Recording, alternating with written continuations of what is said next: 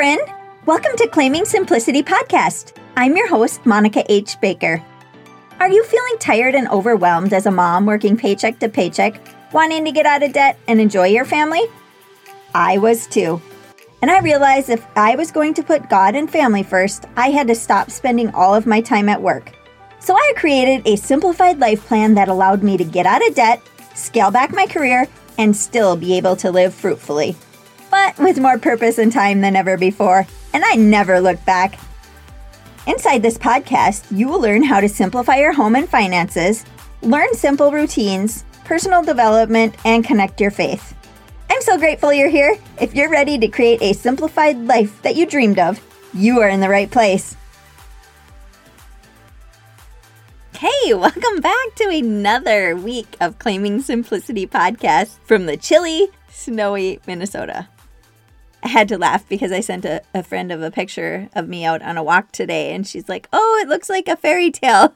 And I'm like, It is a fairy tale today. It's like six degrees above zero and felt so warm. So oh. I was just thinking as I was walking today how wonderful God is.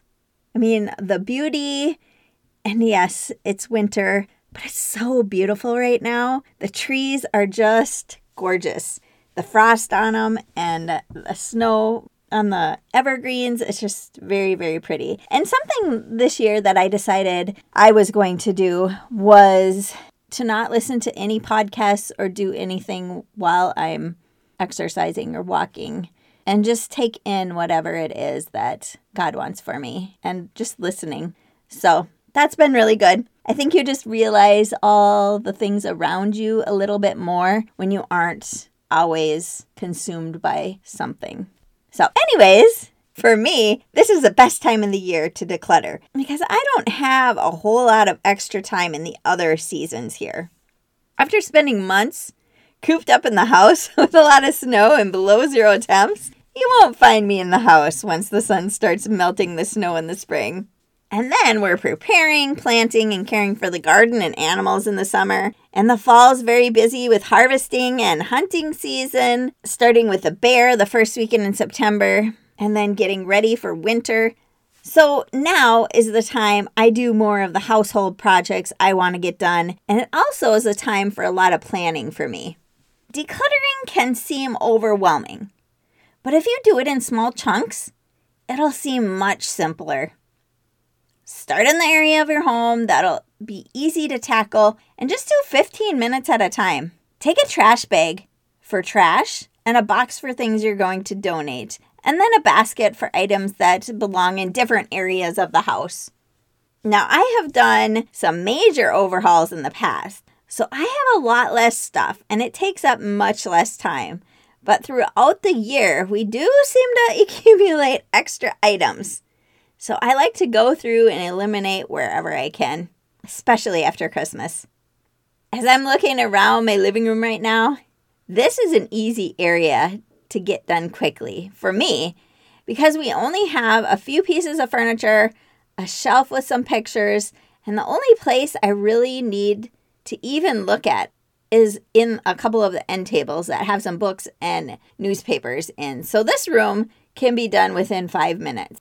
It's one of those rooms that it just, for us, there's really nowhere to collect the clutter. Sometimes on my end table, I'll have a stack of books that I'm reading. But other than that, it's just a, Bible and a tablet that I have on there right now.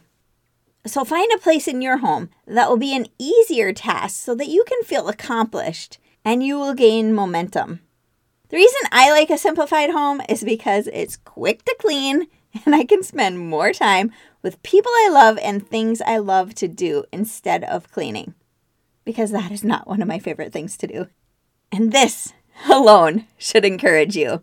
Here is a list of five small steps you can easily do right away to begin your declutter journey.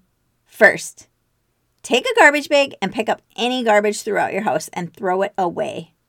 Two, Pick up any dishes laying around and put them in the sink or dishwasher to be washed. Three, make sure all your laundry is put away if it's clean or put in the laundry basket or laundry room if it needs to be washed. Four, I think this is a big one. Clean off the kitchen counters. You will feel a difference once this is done, and it feels so good.